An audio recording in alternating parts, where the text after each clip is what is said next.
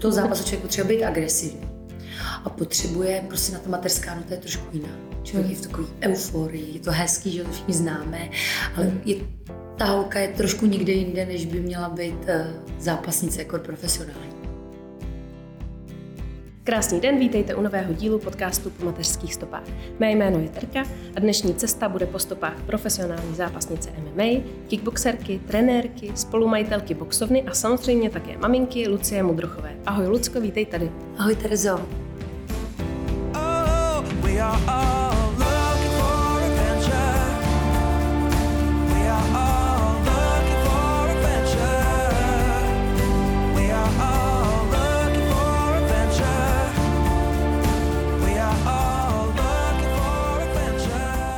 Lucko, tohle bude hrozně vtipný rozhovor, protože já jsem takový sportovní analfabet, tak mě když tak oprav, když něco řeknu vyloženě špatně. Ale přišlo mi fajn to těm maminkám tenhle svět trošku ukázat pomocí tebe.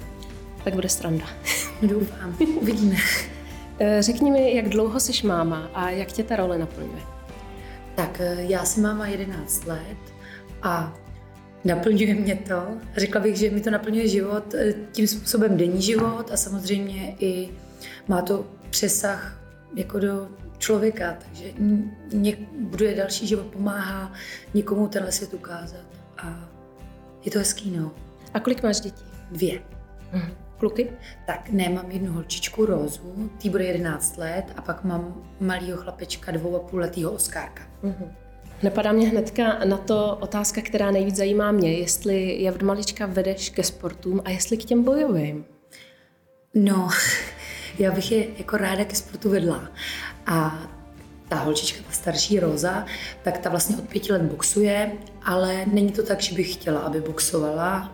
Řekla jsem jí, že si může vybrat jakýkoliv sport chce, ale protože ona si žádný nevybrala, tak musí chodit k nám. A do té doby, dokud si jiný nevybere, tak bude chodit k nám. A mm, malý Oscar, tak ten asi od roka boxuje, že malí děti všechno opakují po rodičích, ale to je tak jediný. Ale myslím si, že něco tam možná bude. Uvidíme. Mm-hmm. Pojďme teďka těm posluchačkám trošku teda ty sporty přiblížit. Můžeme říct třeba, čím se liší ten kickbox a thai box. Nějak tak. jako jednoduše, nemusíš Box tam se boxuje jenom rukama a boxeři mají boty a pohybují se po ringu těma nohama, nic jiného nedělají. Když to kickboxeři a tajský boxeři tak kopou, tajský boxeři ještě k tomu přidávají lokty a kolena. Je to vlastně mnohem tvrdší, ten sport je ve finále.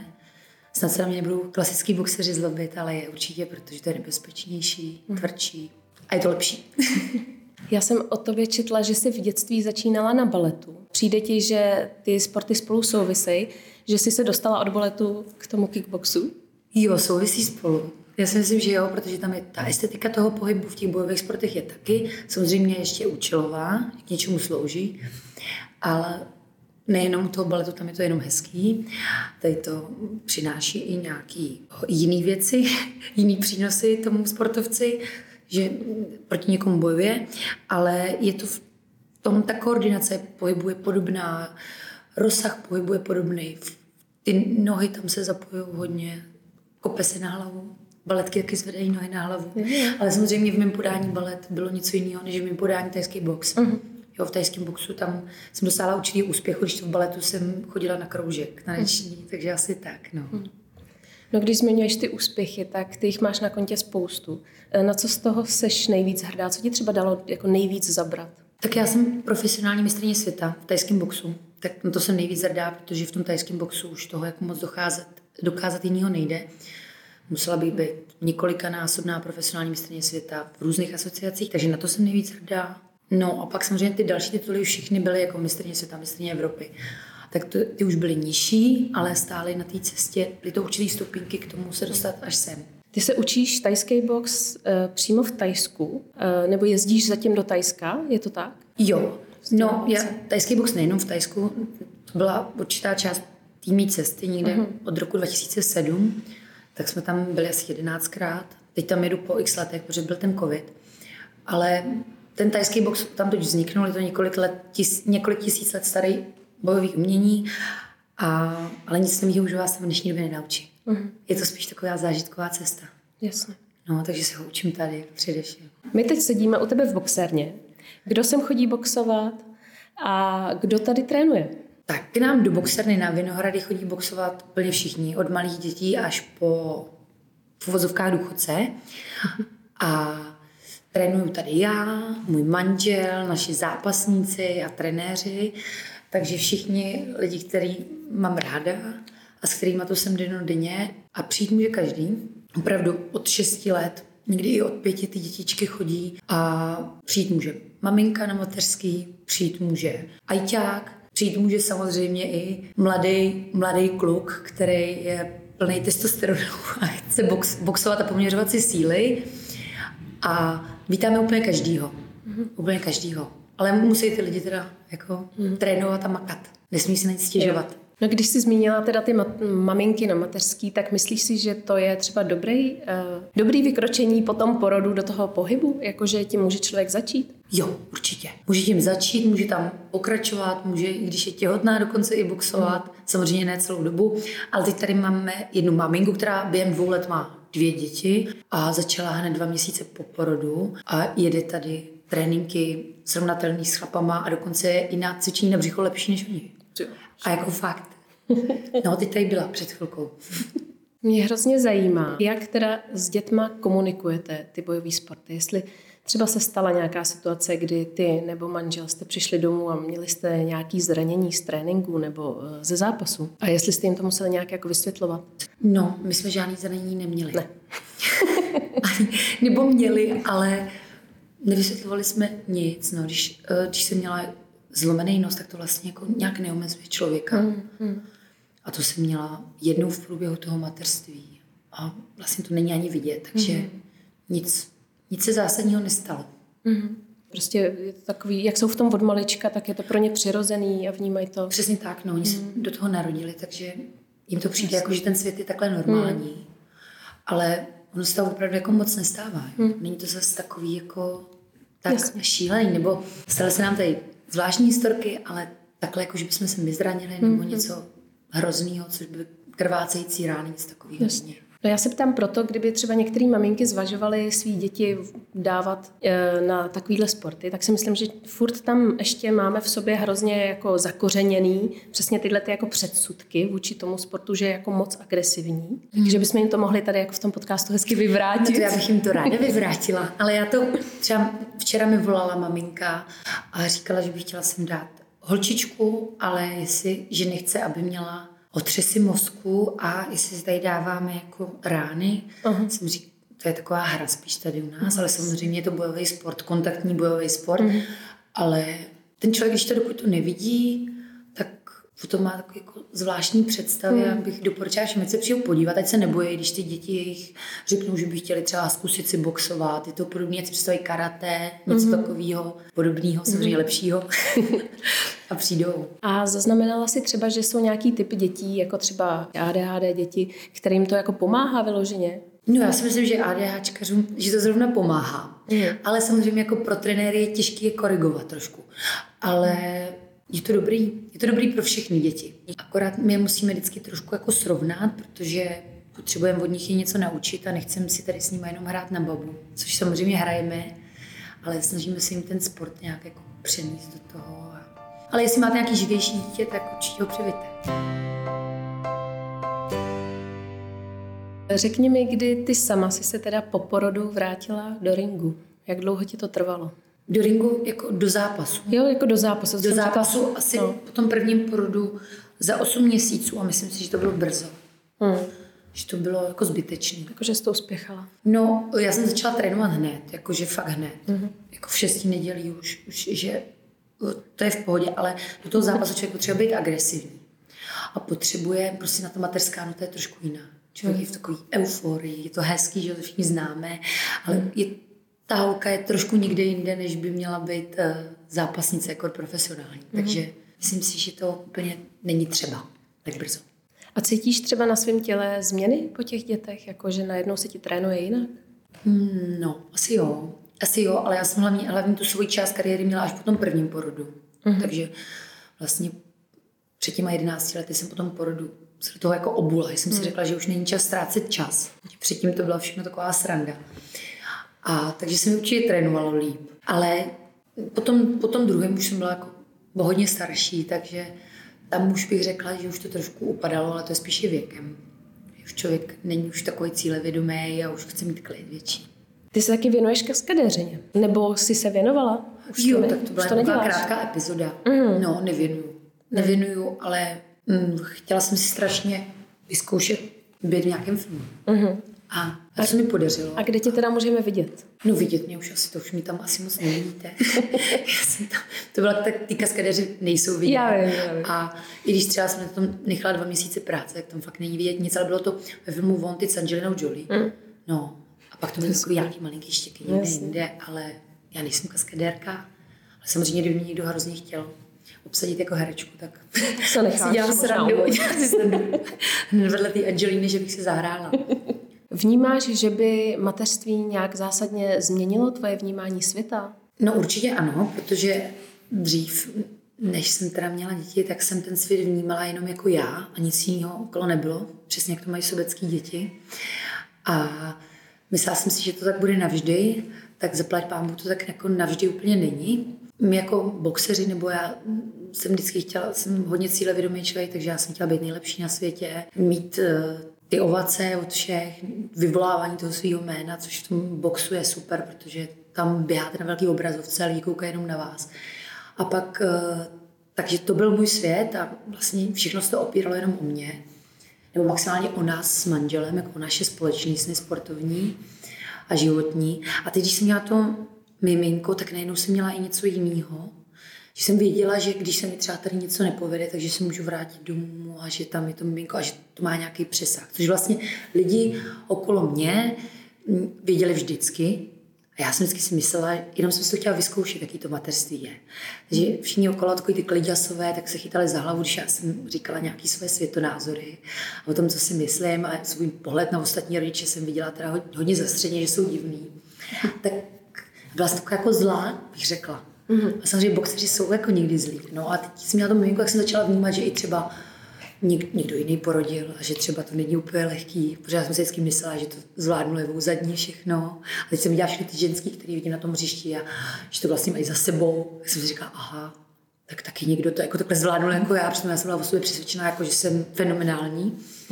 No a takže jsem začala jako pocitovat i to okolí hezky, si myslím, že to je dobrý, že jsem začala vnímat i jiný ženský jinak a že mají taky třeba to miminko a že můžou mít takové hezké věci a že třeba nemusí zajímat zrovna, jak kdo někde boxuje, že nemusí zajímat nějaký potlesk a že mají ten svůj svět. To se mi líbí. Mm. Takhle mě to změnilo. No a pak, když jsem měla druhé dítě, tak mi to ještě změnilo v tom, že když jsem měla to jedno, tak to byl náš uzavřený svět, ten krásný. A to druhý mě přineslo i takovou více jako takových starostí denodenních. Takže jsem pak viděla, že třeba když má někdo tři, čtyři děti, že třeba fakt má starosti. A že neřeší jenom sebe jako já do teďka. A vlastně jsem, si myslím, že mi to změnilo to vnímání na ty ostatní lidi. No. Že jsem si jich začala víc vážit. A že mě to jako hodně jako vytrestal. Mě vždycky ten život jako přinesl jako, jako takový trest za to, když už jsem moc nafoukaná nebo moc jako už mám takový egoistický názory, tak mi to tak jako přineslo takové hezké věci, si myslím. Ale zase je to blbý v tom boxerském světě, kdy člověk potřebuje být jenom on.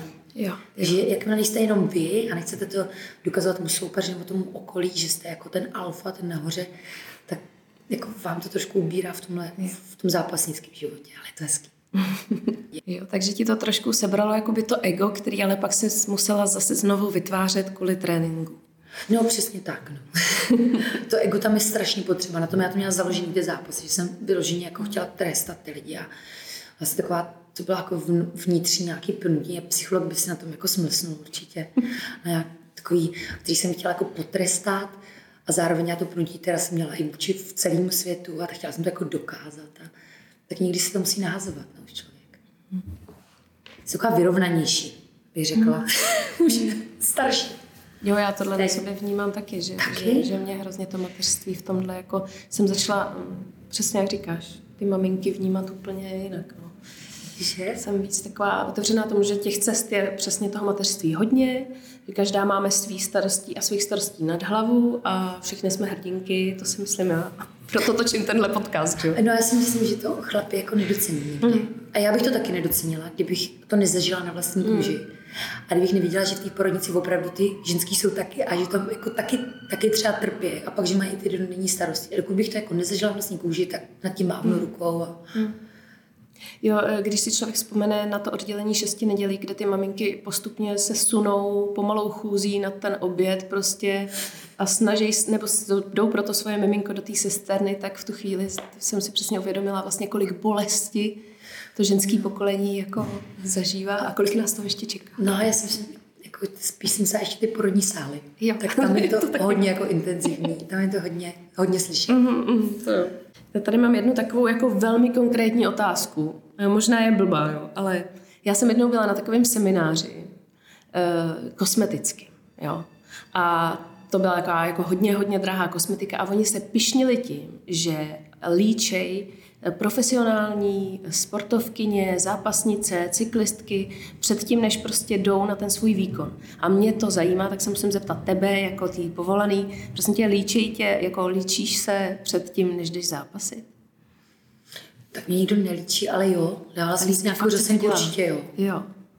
A když už jsem třeba v tom MMA, tam si myslím, že už ne, protože tam hmm. už jako, to je hodně takový, že člo, člověku teče dobu, takže tam už se jako obává, tam už má úplně jiný starosti. V tom boxu, když už jsem, tam je to ještě takový hodně sportovnější, nebo v tom tajském boxu, tak tam jsem určitě se malovala. Jo. I když samozřejmě pak jsem vypadala, jak jsem vypadala, potom jsem mě to měla rozmazané všechno. To jsem právě si myslela, že pak se to jako rozmaže, no samozřejmě. je to jako nehygienický, že teď to, pálí je to, to v očích. Je to dobrý na fotku nebo na video. Jo, to jo. Předtím, než tam, než tam jdete. tak to jo, no tak to jsem potřeba vědět, protože já jsem si jako neuměla představit přesně, že to člověk udělá a pak vlastně víš, jako mu to potom sleze, nebo mě by to aspoň slezlo no. potom. Není to vidět pak v tom hmm. zápase. Člověk je hmm. rozsuchaný, ušmudlaný, spocený. A myslím si, že ty všechny ty sportovkyně, jako že se namalují, ale pak to stejně, jo. to stejně v háji. je jedno, jestli je to jako sebelepší kosmetika, stejně to jde dolů. Určitě. ale tak třeba mít reklamu. Nějakou. Jasně, jasně. Třeba to byl nějaký nápad marketingu.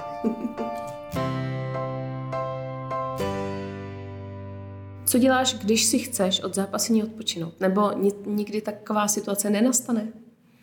Tak já teď nezápasím, takže já si odpočívám od zápasení tréninkem. Že, dobře, a když jsi od tréninku, tak já to řeknu jinak, od tréninku. Od tréninku, tak to spím a to je teda každodenně a ještě to koukám, koukám na Netflix, což bych asi neměla teda. Eh, prozradíš nám, jak jste se potkali s mužem, protože vy tady trénujete oba, jsem koukala, takže máte asi nějakou společnou vášeň. S mým manželem jsme se potkali v roce 2000, což je teda už strašný pravěk, je to strašně dlouho.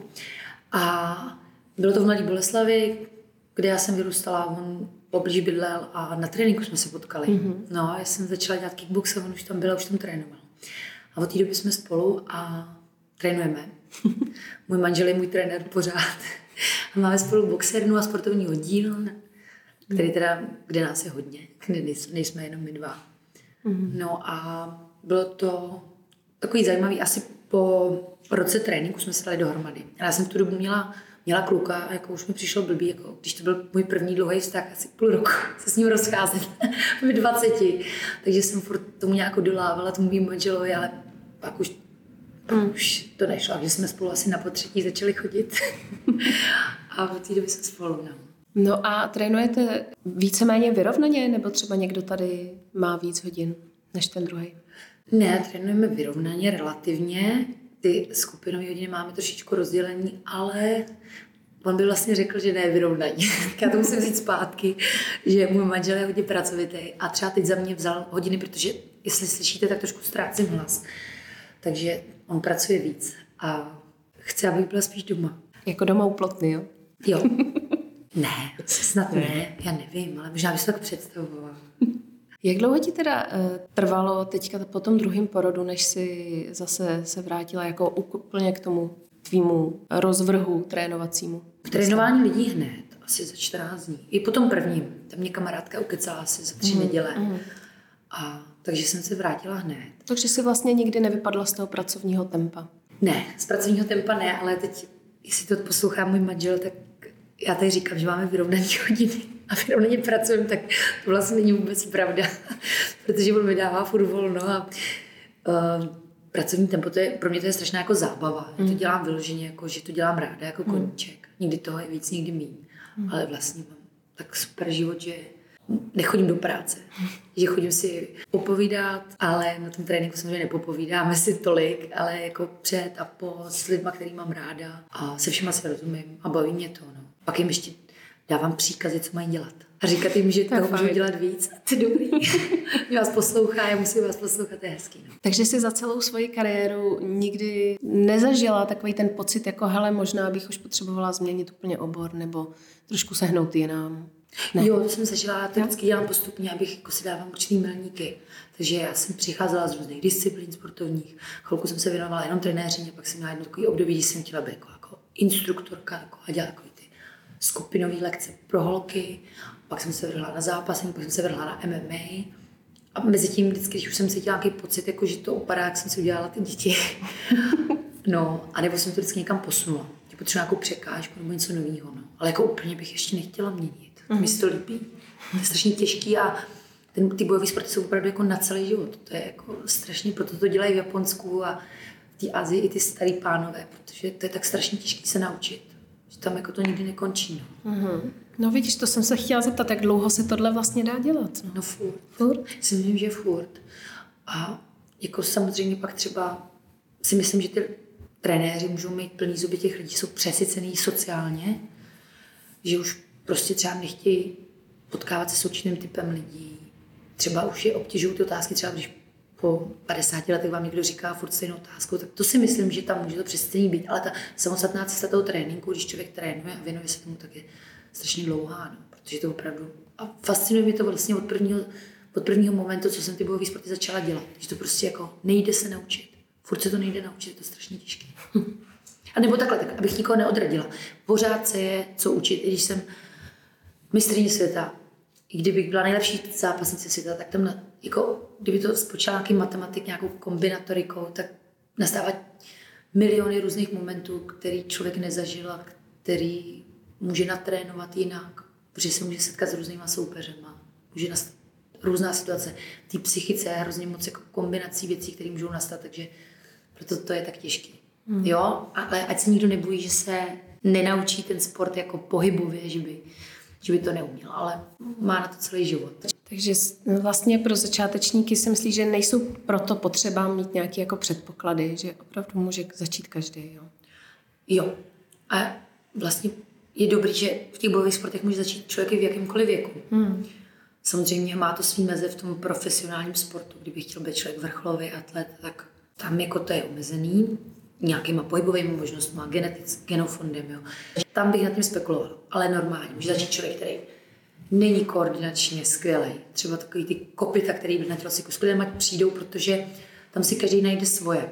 Jo, každý má svoje zbraně, něco mu jde a hlavně je to hrozně o vůli a o srdci. To znamená, jak se člověk chce překonávat. A vůbec, dokonce je to i o nějakým způsobu, i agrese, ale strašně nevyspytatelné jsou ty cesty. Takže hmm může to dělat opravdu ajťák, který nevyleze od počítače 20 let. A máme tady takový případy a jsou z nich super, jako, super trénující a i zápasníci dokonce. Hmm.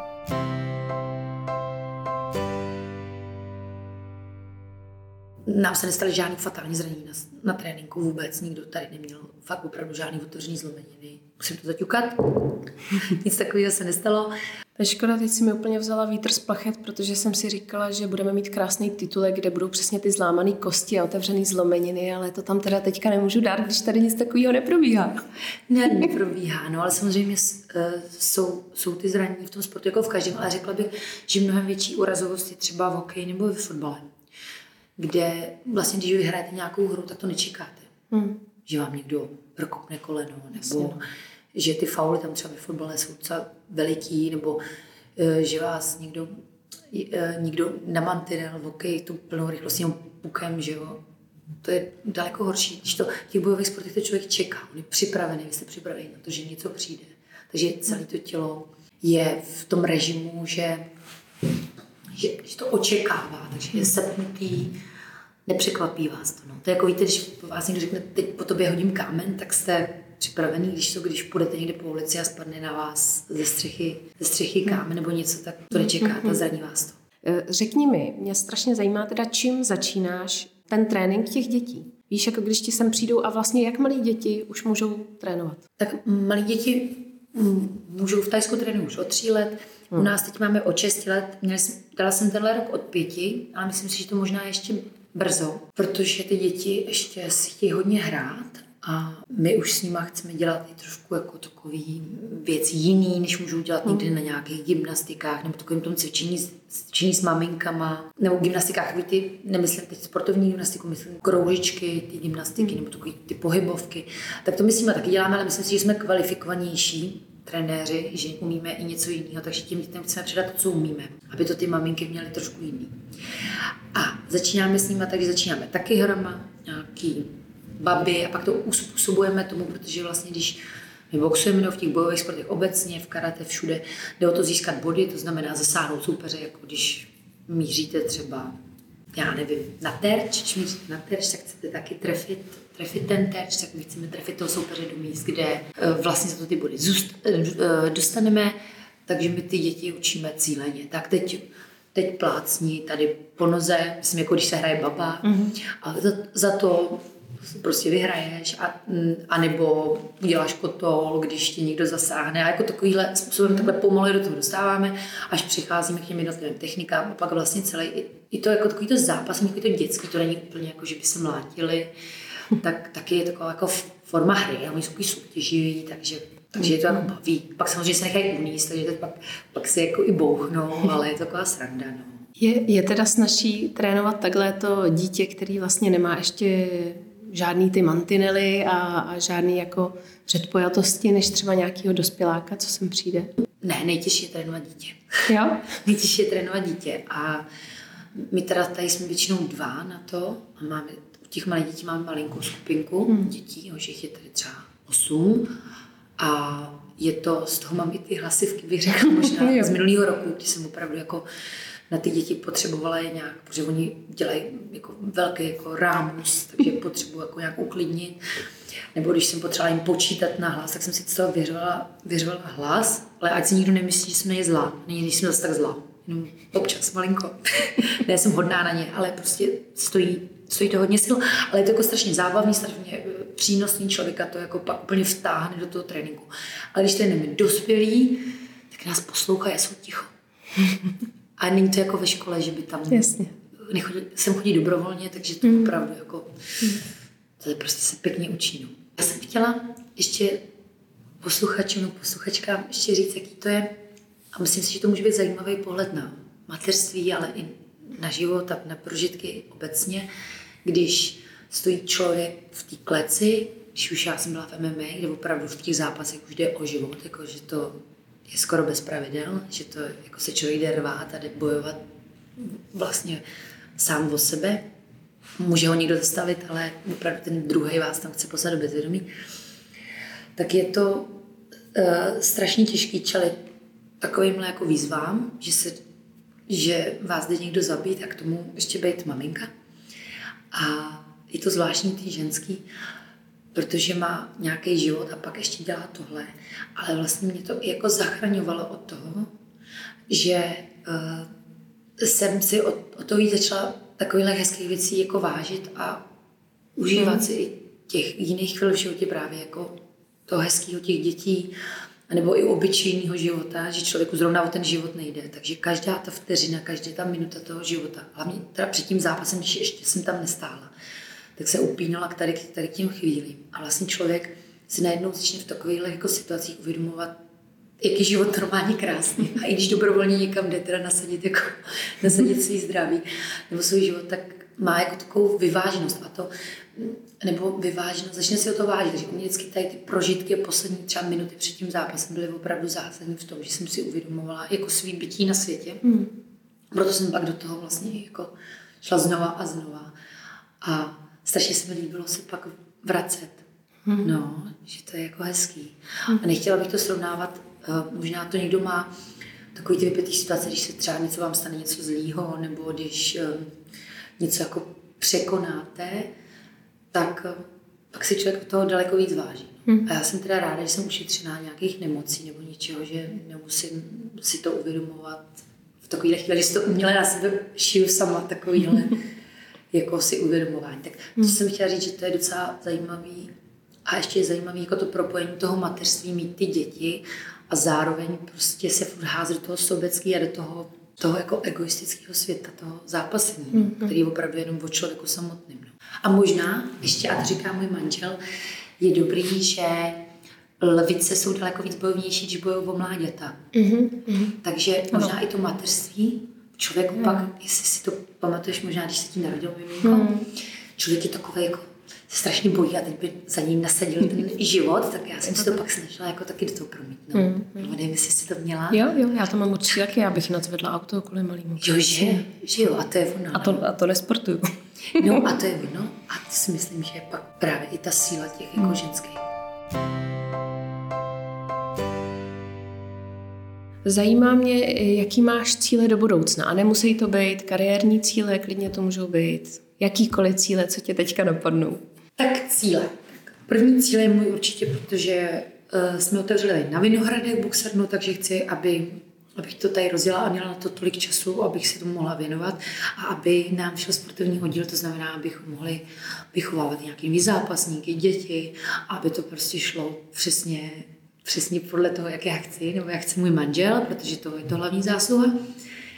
Pak bych chtěla si mít hezky, mít krásný život a někde cestovat a třeba si dát ještě nějaký zápas. Mm. Ale nic konkrétnějšího mě jinak nenapadá. No. Takže žádný konkrétní protivník třeba tam jako nefiguruje? Ne, to ne. Určitě bych chtěla zkusit tajský box v malých rukavicích, ne v těch velkých, ale to tady že posluchačům nic neřekne. To jsou takové profesní věci, úzce profesní. No, chtěla bych, chtěla bych mít úspěšný klub. My jsme vůbec neřekli, jak dlouho teda tu boxernu máte otevřenou. My máme, uh, jo, tuhle boxernu na Vinohradech, tu máme otevřenou od září nebo od konce srpna, ale předtím jsme měli 10 let boxe na Smíchově Aha. a měli jsme oddíl a můj manžel už má oddíl asi 30 let, takže my teď jsme docestovali, protože po tom covidu hmm. jsme se vrátili a našli jsme tady krásný prostor u náměstí Míru, takže hmm. Takže jsme měli, byli dva roky ve skladu a jen jsme provizorně boxovali po tělocečnách a teď už jsme zase zpátky hmm. ve svém. Eh, jak to máš časově? Jak, jako časově to máš rozdělený? Ráno prostě pošleš děti do institucí a jdeš trénovat, nebo jdeš ty sama trénovat? No, jo, to je zajímavá otázka, protože si myslím, eh, že to je rozdílný a zároveň i může být podobný teda jiným maminkám. Tak eh, já přesně tak ráno mám doma strašný zmatek a odvážím ty děti do školky, teda teď už můžu a do školy je to takový jako divoký, je to úplně v klidu. Pak je tam odvezu a teď bych, nastává čas, kdybych měla jít jako sama trénovat. No a teď už po tom druhém chlapečku já už jak mám od zápasí, no tak už nejsem taková úplně důsledná v tom tréninku. Takže já si koupím kafe a pak teda jdu nějak trénovat s mým manželem nebo i sama. A mám ještě tréninky lidí. A pak je zase zajímavý, když já chci trénovat i večer a chtěla bych trénovat eh, se skupinou nebo se zápasníkama, už chci nějakou tu konfrontaci, tak tam je strašně um, to taky v takovém zmatku a potřebuji si zahnat chůvu a odjet a předávat si děti a můj manžel to úplně nemá rád, protože musí tady do tělocvičny plní lidí předávat mi tady děti a to je nervózní z toho. Ty děti jsou nervózní, já jsou nervózní a pak jdu trénovat a rychle zase jdu pro ty děti, ale jde to. Jde to, mm. ale třeba už s dvouma dětma si myslím, že už to není úplně na tu velkou sportovní kariéru. Mm. Jo, když má člověk jedno dítě, tak to ještě jde nějakou korigovat. Ale na sportovní kariéru s dvouma dětma, tak to už je těžší. Hmm. Ale mám tady maminky a chodí, chodí trénovat jako na skupiny, chodí třeba v třikrát v týdnu, buď a chodí i ty, co mají malinký děti, i ty, co mají třeba desetiletí děti, i ty, co mají odrostlé děti, takže to jde. Ale takže ne... stačí trénovat jakoby třikrát týdně? Mně ne. Těm, no tobě ne, jo, jim ale stačí, jinak jo. Jim stačí, určitě stačí. Chodí někdo i jednou týdně, hmm. což je málo, protože pak z toho nemají takovou to radost, že to má nějaké výsledky. Oni to teda hlavně dělají kvůli tomu, aby si to odpočinuli třeba od dětí ty, ty mámy, a nebo aby prostě nějak vypadali, cítili se dobře v té kondici, mm. protože to je náročné, že opravdu vás to jako zaměstná mysl, vůbec nemyslíte na nic jiného. A ještě jako, jak ty bojové sporty jsou takový, tam oni se nemlátí do obličeje, aby si nikdo nemyslel, že přijde a stejně s někým hned jako ruba v uvozovkách, tak to ne, ale oni se zapotějí a je to pro ně prostě má to velký výsledky, je to rychlý poměrně, ty výsledky, protože to je hodně intenzivní. No. Takže bylo by dobré, kdyby chodili častěji. A mě nestačí, abych měla trénovat dvakrát denně. Ale... To jsem pochopila z toho, co jsi říkala. No, chtěla jsem se je, jednou hodně intenzivně. Tak. Takže ty potřebuješ trénovat dvakrát denně. A co děláš třeba, když onemocníš? To úplně musíš mít troupy. Ale dvakrát denně netrénu, to je strašně málo. jednou denně, měla bych jednou denně pořádně, to stačí. Jo. Jednou denně pořádně, dvakrát denně, to je v nějaký přípravě. A ještě to musí je rozložit. Takže já mám radši jako intenzivnější, hodně intenzivní trénink jednou. Řekni nám na závěr, co nejnebezpečnějšího si při zápasech zažila. Tak já nevím, jestli to bylo nejnebezpečnější, ale vlastně jsem tam spadla do škrcení jedný hol, holce v MMA a prostě ona na mě takovou past připravila, že se nechala strhnout na zem, ukázala mi jako, že je slabá, byla to jenom taková mm-hmm. finta a byla strašně dobrá grapplerka, což znamená, že umí právě tady ty chvaty a mm-hmm. já jako tady boxerka jsem si myslela, že to taky umím a neuměla a spadla jsem jí přímo do škrcení, takže nejnebezpečnější bylo, že kdyby eh, kdybych to vlastně to byl můj poslední zápas, mi jako neodplásla, to znamená, že rozhodčí, že ukáže, že už nejde z toho vylíst toho škrcení, tak by mě uškrtila. No tak by mi tam uspala a kdyby to bylo jinde v životě, tak bych byla mrtvá možná. Ale samozřejmě se nestane, protože to cítíte, že už nejde z toho, když už znáte ten sport vylít, že to bylo prostě tak dobře nasazený. To škrcení, že by bylo po mně. Na chvilku bych usnula. tak to asi. Pojďme ještě nakonec zmínit věc, o které jsme se bavili tady mimo mikrofony, kterou často s hostama probírám a to, jak se vnímáš ty jako máma. Jestli seš se svým výkonem mámy spokojená, nebo jestli se posuzuješ s těma ostatníma mámama a nedokážeš to v sobě jako zarazit. Jak tohle to máš? Tak eh, já sebe určitě nevnímám jako dokonalou matku. Měla to určitý stupně toho vývoje, když jsem si myslela, že budu nejlepší na světě, protože přesně vím, co pro to dítě je dobrý, tak to jsem si myslela asi jenom v tom batolecím věku. Ale zjistila jsem, že když jsem se rozhlídla kolem sebe, že vlastně ty děti dostávají úplně obrovskou pozornost od těch maminek. Pak jsem zároveň zjistila, že já teda si takovou pozornost tím dětem nevěnuju. A že doufám, že nejsem na světě jako úplně sama, protože já třeba někde na tom hřišti nebo ve školce, když předávám ty děti, vidím ty maminky, které jsou úplně jako tím pohlcení, ale já taky jsem, ale nemám tu pozornost tak úplně pořád, jo, že vidím, že třeba oni opravdu mají třeba čas, já všechno dělám jako v takovém kvapu a že třeba jim tak hezky obouvají ty botičky, já jsem taková netrpělivá. A teda nevím, jestli to na mě není past, jestli ty maminky třeba nejsou taky jiný doma. Mm. Nebo jiný, Můžou jak to prožívají jako vevnitř, nevím. Mm. Jestli taky spěchají, nebo jestli jsou třeba někdy jako nějaký neurvalý, tak já si myslím, že to jako zvláštní. A ještě když jsem měla tu malinkou holčičku, nebo třeba ještě když šla do školy, tak začátku jsem si říkala, já jsem dobrá, já vůbec nekřičím, to je zvláštní, já jsem moje docela jako taková jako temperamentní. A pak nastaly situace, když už právě už to dítě je dospělejší a když jsem začala být jako ostřejší, třeba i dneska ráno. A uh, už jsem si zjistila, jako, že vůbec teda nejsem jako dobrá a teď furt se třeba porovnávám, vidím ty maminky jiný a říkám si, ty jo, no tak já úplně nevím, jestli tady tu roli jako nějak dobře zvládám a dokonale, že už by to dítě mělo něco umět a že prostě nejsem úplně taková stoprocentní, no, ale... To je asi tam... normální, že o sobě pochybujeme. To je dobře, že si za skladem ty otázky víš, to si myslím, že jako vždycky, že je člověk na dobré cestě, vždy, když už o, o tom vůbec přemýšlí. Jo, tak no. ty, ale já možná dávám, jako, že bych dala nějakou vizi třeba jiným, hmm. jiným jako těm matkám, který si třeba nepřipadají úplně tak jako stoprocentní. Takže jako já taky nejsem. A určitě, jestli o tom přemýšlím, ale k tomu musí přemýšlet někdo i na světě, když nás je tady tolik. Určitě. Určitě, no. já o tom taky přemýšlím. Ale... Často si nepřipadám dokonalá máma vůbec, ani zdaleka teda. Ne.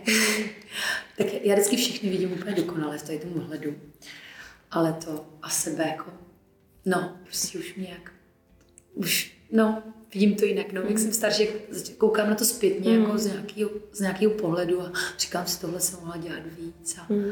kdyby ta moje holka, kdyby byla takováhle, kdybych si s ní víc hrála a víc četla a místo toho nespala, nebo dělala něco, jak vypočívám často. Mm. Hele, a zase na druhou stranu žijeme v takové době, kde uh, si myslím, že už je teďka docela uh, standard, že ty mámy se potřebují realizovat ale zároveň si to pak jako vyčítají, protože furt máme v sobě tu mateřskou roli, že si to vyčítáme.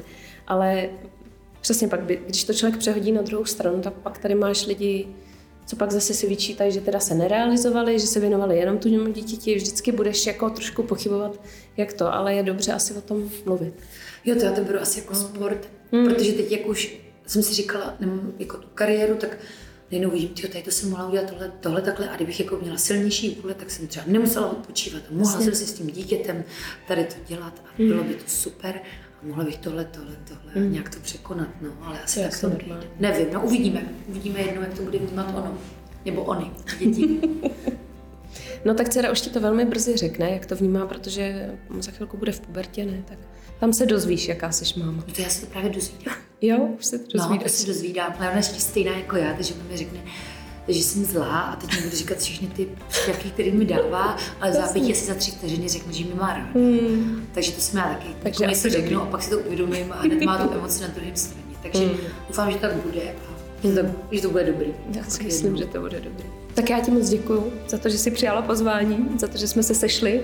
Tak já děkuji moc krát. Bylo to zajímavé. Já jsem ráda, že jsem mohla k tomu tématu něco říct. Já Třeba jsem taky moc ráda. Tak děkuji, Terezo. Já taky moc děkuji. A s váma si posluchači uslyším zase za týden, tak se mějte moc hezky a ahoj.